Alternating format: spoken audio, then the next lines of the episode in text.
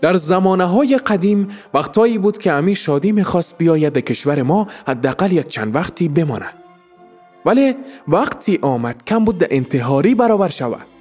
باز شیطان الله حول کرد و از راه دیگری وارد شد. کم بود ما این چسبکی لشش کنه. گرخت و این بار از راه دیگری وارد شد. کم مانده بود که رنجر پلیس با فضا پرتابش کنه خلاصه از او زمان تا حال دیگه شادی طرف ما مردم نیامد. و دلیلش هم نبود تضمین امنیتی بود. وقتی نظام برهم خورد و غنی فرار کرد شادی به یک بارگی جیغ زد هیله که راه ما باز شد. می‌خواست وارد شود که دید سرور دانش در میدان هوایی نشسته و منتظر گریز است. پس رفت. وقتی سرور گریخت خوش شد باز وارد کشور شد. دید که میگن امرالله در پنشیر است. شادی بیچاره اوف کشید و پس رفت. وقتی که امرالله فرار کرد. او وقت بود که شادی به هیچ نگرانی وارد کشور شد و رفت گوشه یکی از خانه های شهر کابل تا در موقع ضرورت به همه شادی بدهد. اما یک بار دید که سلام رحیمی برگشته.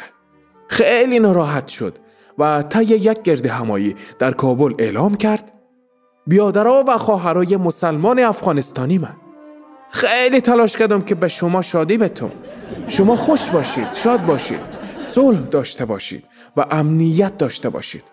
غنی که رفت خوش شدم سرور که رفت خوشتر شدم صالح که رفت از جای خود خستم و رقص کردم ولی حالی باز دستک همو آدما که ضد ما عملیات های انتحاری زیادی را انجام داد وارد کشور شده و می‌خواهد اینجا زندگی کنه.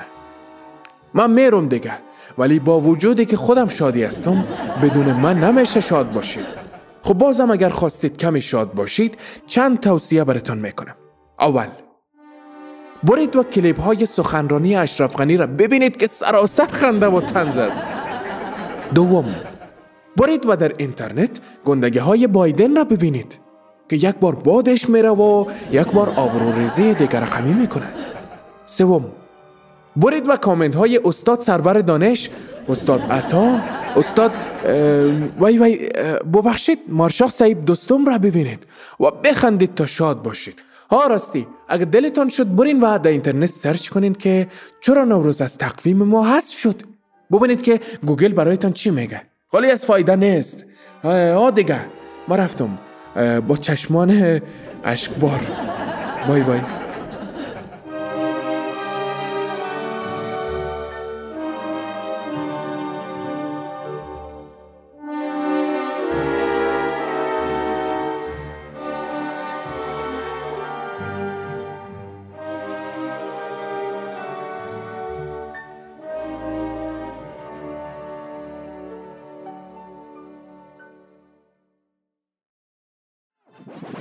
رادیو آرا.